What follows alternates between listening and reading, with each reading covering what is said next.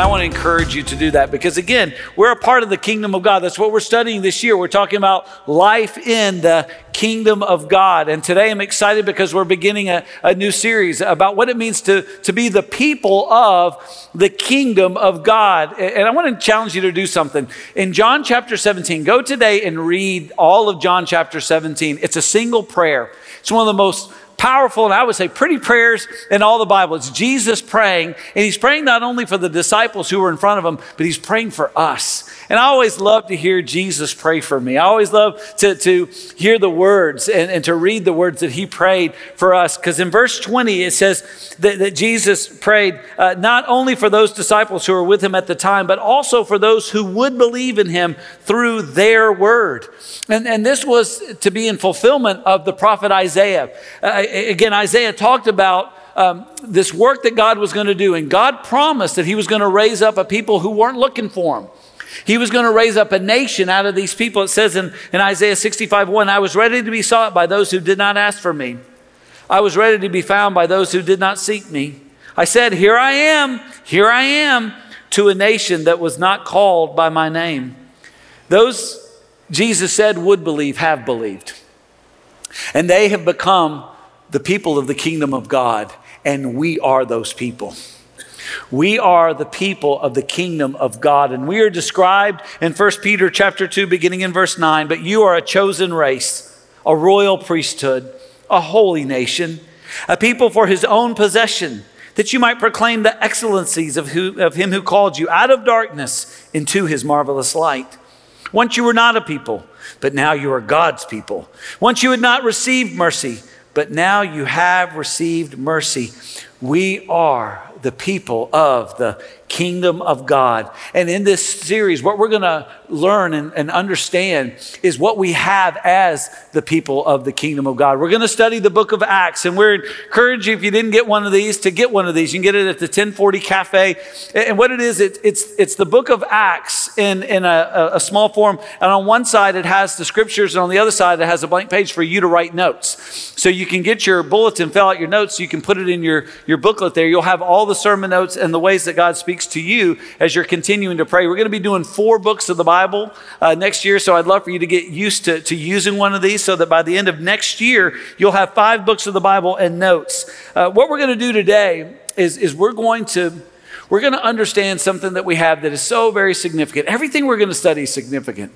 But as we lay the foundation for who we are as God's people, we're, we're going to look at one of the great gifts we have, which is the power of God as the people of God, we have God's power. And that, that power, it's not something we have naturally, it's something that comes from God. It works in us and then through us. Now, we are all made in the image of God. Every human being is beautiful. Uh, we are, we are ornamental, if you will. And we decorate this planet. But without the power of God, we don't shine. Without the power of God, there is no illumination of His love and life. You know, every, every year around Christmas, I love to watch the TV version of Christmas Vacation. And I love, you know, Griswold as he's decorating his house and he can't get it to work right. Something is missing. Let's watch this together. What's all the yelling about? What the? What's going on here? 25,000 twinkle lights. What's he doing, Mark? I haven't the foggiest. What?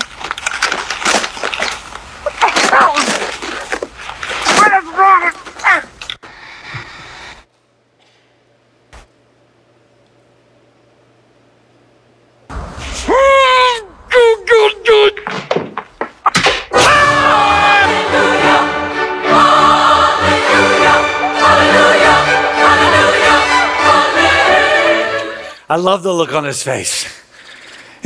Beautiful. He's worked so hard. He's, he's wanted these ornaments to shine, but they can't shine without power. We are made in the image of God.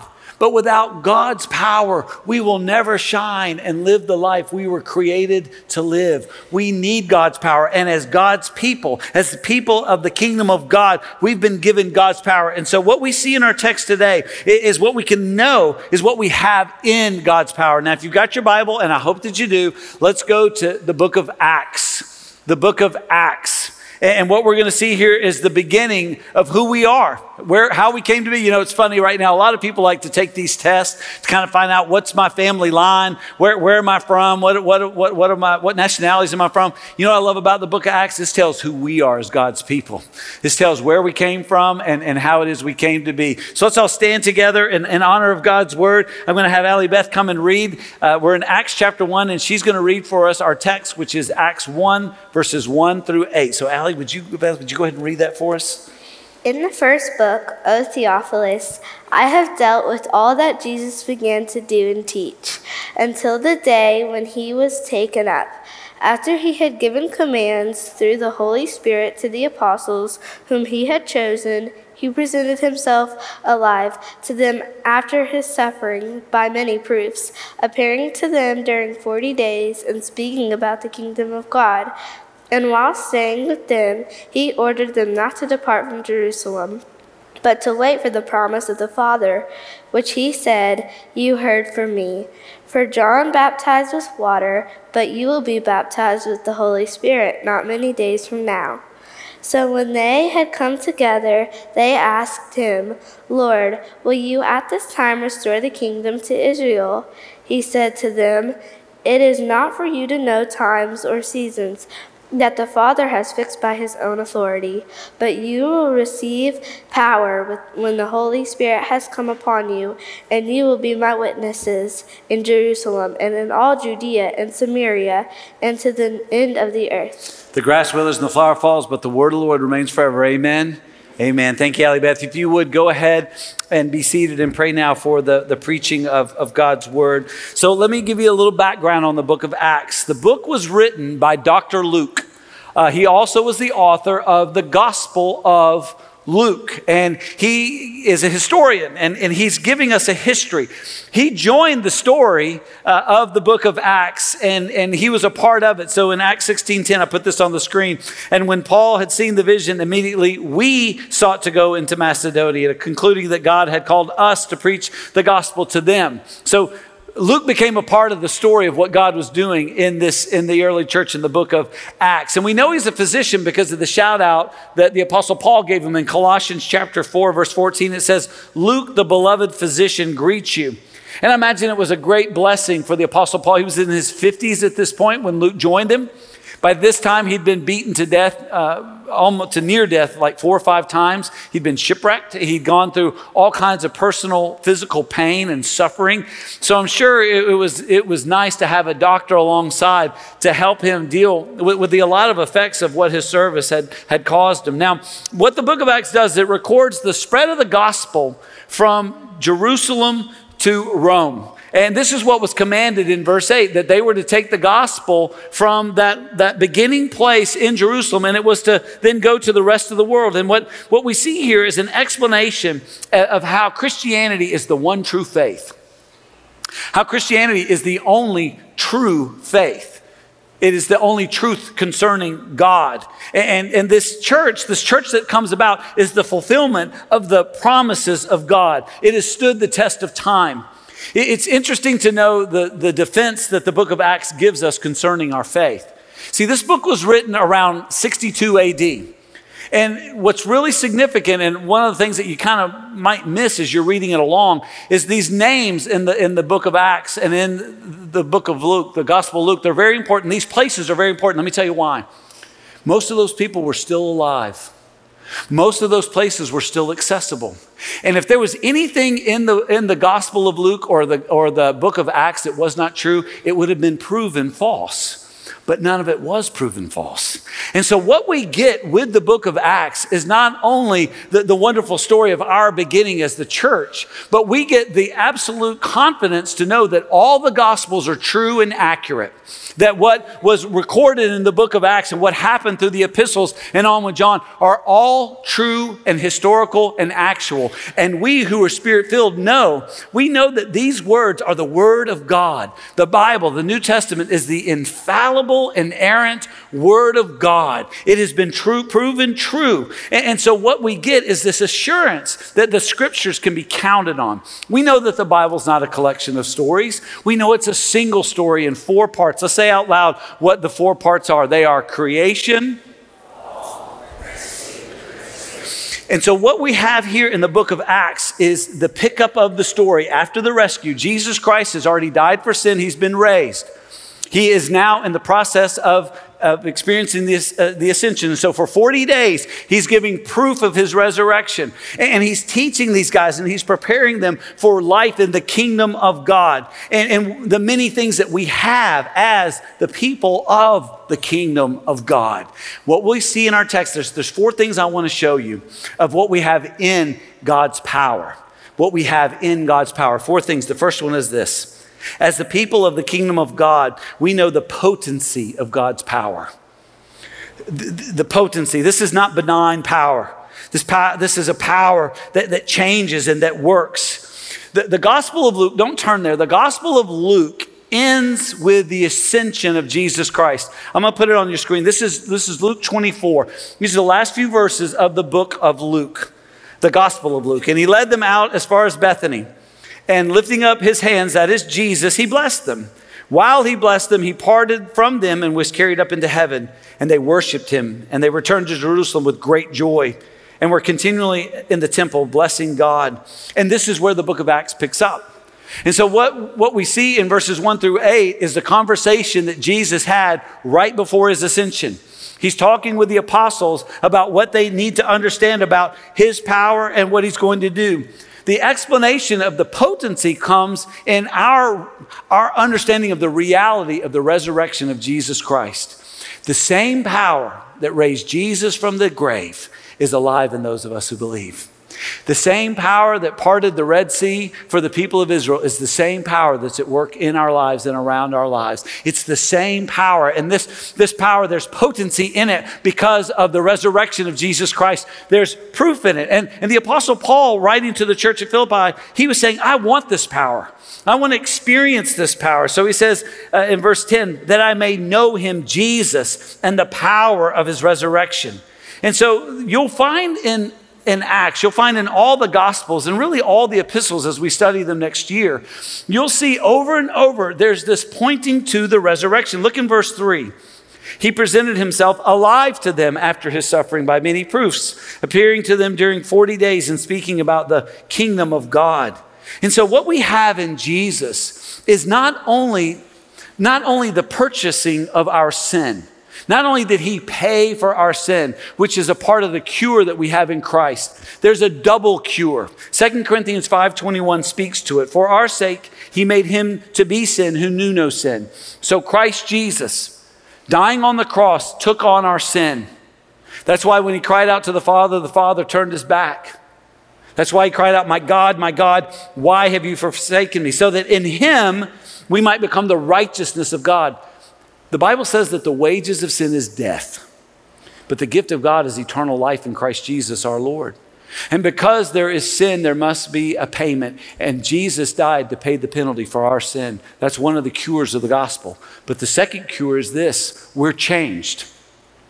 Not only are we forgiven, but we are made righteous in Christ because the presence of Jesus in the Holy Spirit makes us holy. So we are transformed. We are born again. We are new creations in Christ because of the power of the gospel. This is the potency of this power that is at work. Friends, let me ask you a question. And I want you to notice what I'm not asking you. I'm not asking you, are you a good churchgoer? Notice I'm not asking you, are you a good person that does your best? Mm-mm. Here's, here's the question you need to answer this morning Have you experienced personally the power of the resurrected Christ to forgive you of your sin and give you new life? If you haven't, you're a beautiful ornament. You've been made in the image of God and, and you have eternal value. You matter to God. But here's the deal although you are a beautiful ornament that, that announces the greatness of our God, there's no light shining from you. There's no power because you don't have the power of Christ alive in you personally. And that needs to change today. That changed about 30 minutes ago as a young man came to, to talk with one of our staff and says, What does this mean? How do I experience this? And they were born again. This is the power of God. Have you been born again? Have you experienced, you have this new life? Please don't leave until you do. The second thing to, to take note of and remember As the people of the kingdom of God, we know the promise of God's power. This was not a coincidence. This coming and, and this work of the Holy Spirit, this was not something that happened. Everybody was like, wow, heaven was like, wow, look at that. I didn't see that come. No. God promised us. Look what it says in verse 4. It says, While staying with them, he ordered them not to depart from Jerusalem. Why? He wanted them to wait for the promise of the Father. See, the Father had promised that the Spirit was going to come. This, this was a part of the plan of God from the very beginning. The prophets in the Old Testament and the last prophet, John the Baptist, spoke to this. Uh, let me give you three of my favorites, and you need to have these written down and remembered uh, as, it, as it pertains to the study of the Holy Spirit. Joel 2.28. Joel 2.28 says, And it shall come to pass afterward that I will pour out my spirit on all the flesh. Now notice the capitalization of the S. That is the, that is the title of the third person of the Trinity, the Spirit, the Holy Spirit. The Holy Spirit on all flesh. Your sons and your daughters shall prophesy, your old men shall dream dreams, and your young men shall see visions. Even on the male and female servants in those days, I will pour out my spirit. And, and at the time of Pentecost, that's exactly what Jesus, what, what, what, what the Spirit came and did. Just as Jesus said he would, just as the Father said he would through the prophets. In Ezekiel, Ezekiel, even though that's a complicated book and it can sometimes be a little bit intimidating, Ezekiel was writing to people in times like ours, dark times, times when we felt our exile, felt unwanted, uh, felt the pressure of trying to figure out life in a, in a difficult and very changing world. Ezekiel 36 27 says this to the people of God And I will put my spirit within you and cause you to walk in my statutes and be careful to obey my rules. This is the work of the Holy Spirit.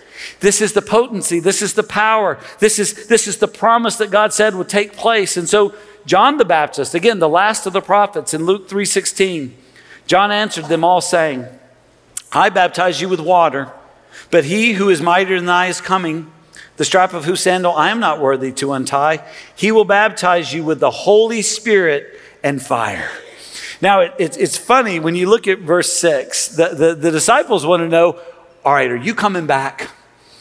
Are, are, are, we about to, are, are we about to see the new heaven, new earth? Is this everything? And Jesus is like, boys, boys, guys, no. Those times and seasons, they're not for you. Now, it's important. It's very important. Jesus spoke often of his second coming. And, and, friends, that is a great motivator for those of us who believe. And, and, so, again, it's, it's important that we remember what, what Jesus said. He said a lot about his second coming. Uh, John 14, you, you would do well to memorize this. My, my pastor, our, our, our pastor, uh, when I was saved, he would quote this at almost every funeral. John 14, 1.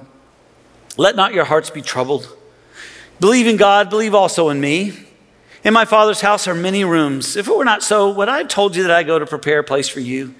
And if I go to prepare a place for you, I will come again and I will take you to myself, that where I am, you may be also. And on to verse 18 I will not leave you as orphans, I will come to you. Yet a little while, and, and the world will see me no more, but you will see me because I live, you also will live. Think about all that Jesus promised in his lifetime.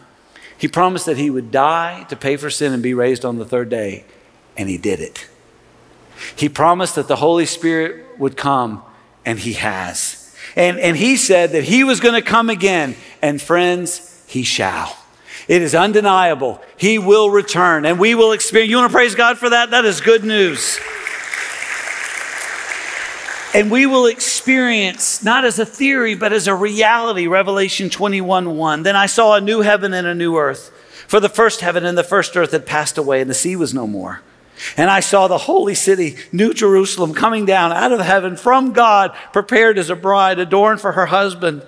And I heard a loud voice from the throne saying, Behold, the dwelling place of God is with man, and he will dwell with them, and they will be his people, and God himself will be with them as their God. He will wipe away every tear from their eyes, and death shall be no more. Neither shall there be mourning, nor crying, nor pain anymore, for the former things have passed away. And he who was seated on the throne said, Behold, I am making all things new and that is to come. But Jesus was saying to the guys, look, as important as this is, and as great and as awesome as this is, don't focus on that. You need to focus on the power that has come, that is coming. And you need to fulfill the calling that I have on your life.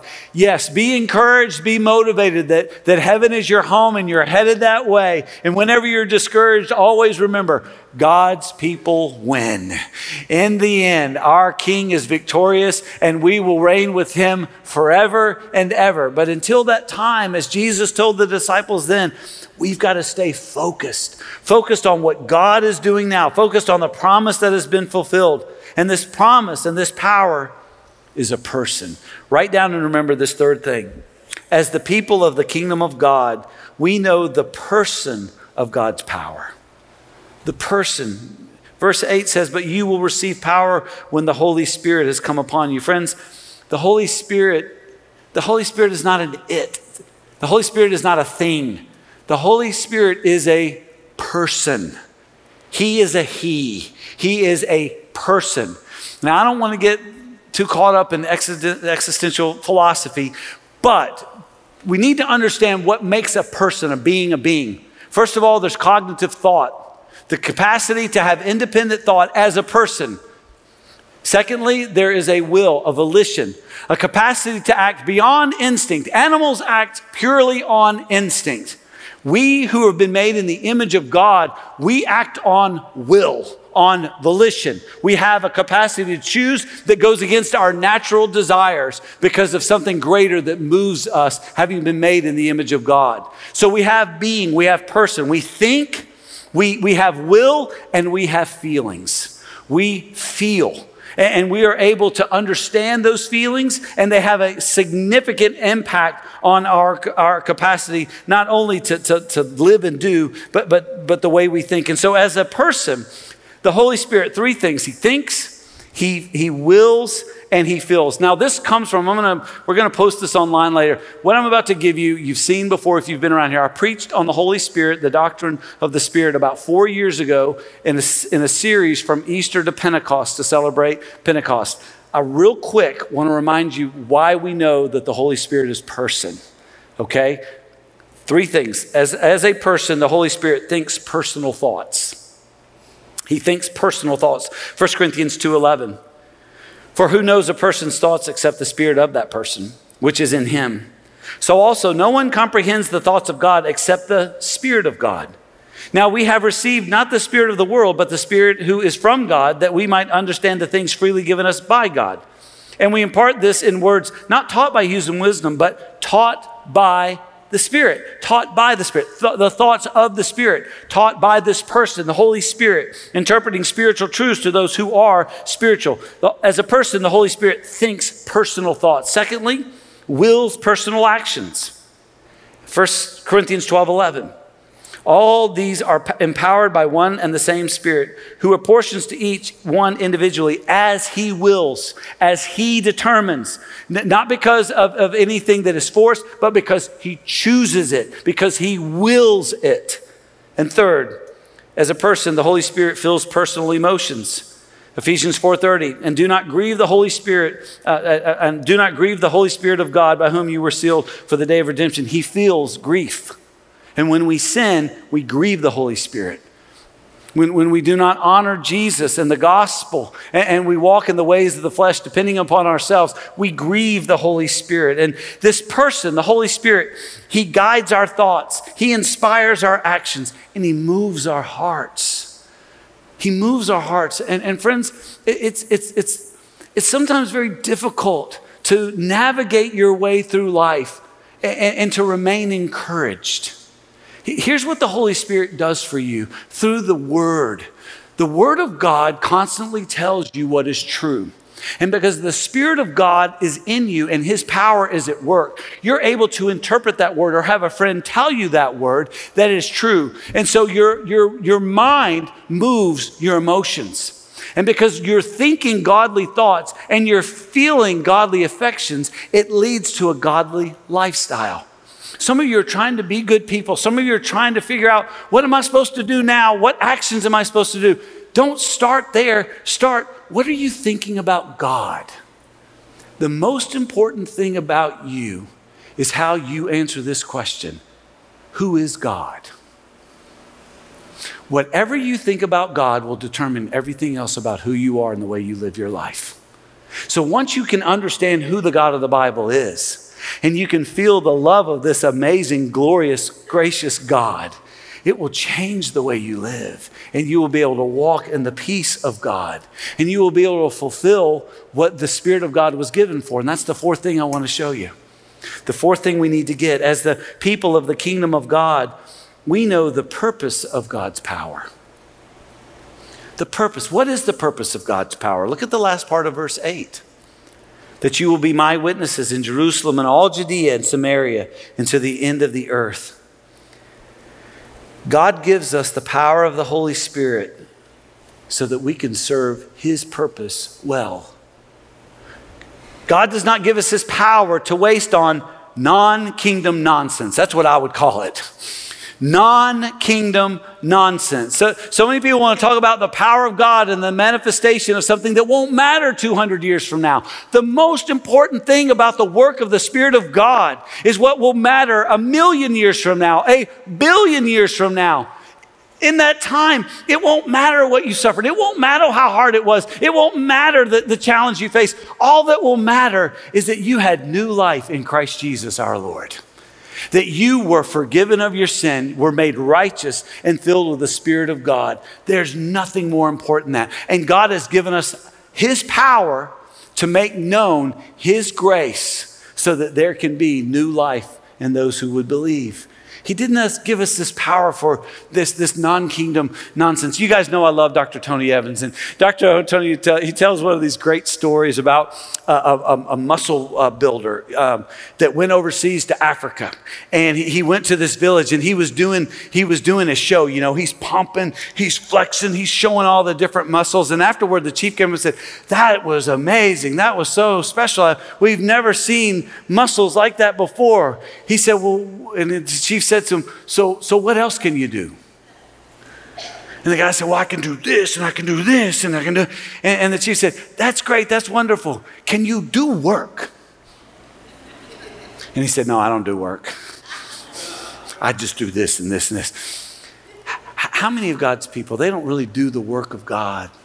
They just want to flex. They just want they want everyone to see how important they are. They want to feel important.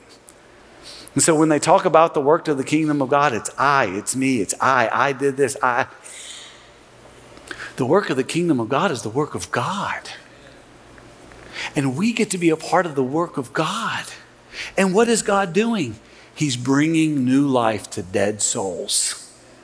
He is giving a resurrection power to all who believe. So, friends, there's nothing more important that you and I can do with our life than to make disciples. There was a young man that came up to one of our staff members just a, just a little bit ago and said, "Okay, what do I do? How do I have this? What do I, how can I how can I experience it?" And you know what? He was able to walk him through three circles and to begin the three big things training, so that not only would he be a disciple, he could make a disciple. Let me ask you. What if I grabbed one of you, and if you're a visitor, I wouldn't do this to you, but if you're a covenant member of Living Hope, what if I grabbed you and said, Listen, I've got to go talk to someone else. I need you to talk to this person. I need you to make them a disciple. Could you do it with confidence? Would you absolutely be ready? Yeah, put me in the game, coach.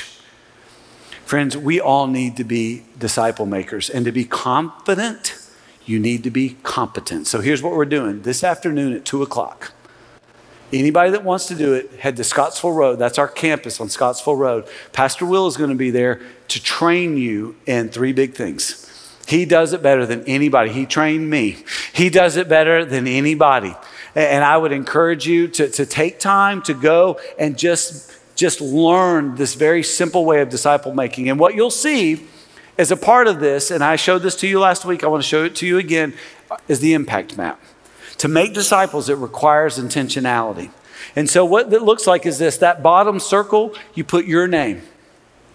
And then those three circles that are connected, you write the name of three people that you believe are not walking with the Lord. And you start praying for them. You may even start fasting for them. And you ask for the miracle of new birth.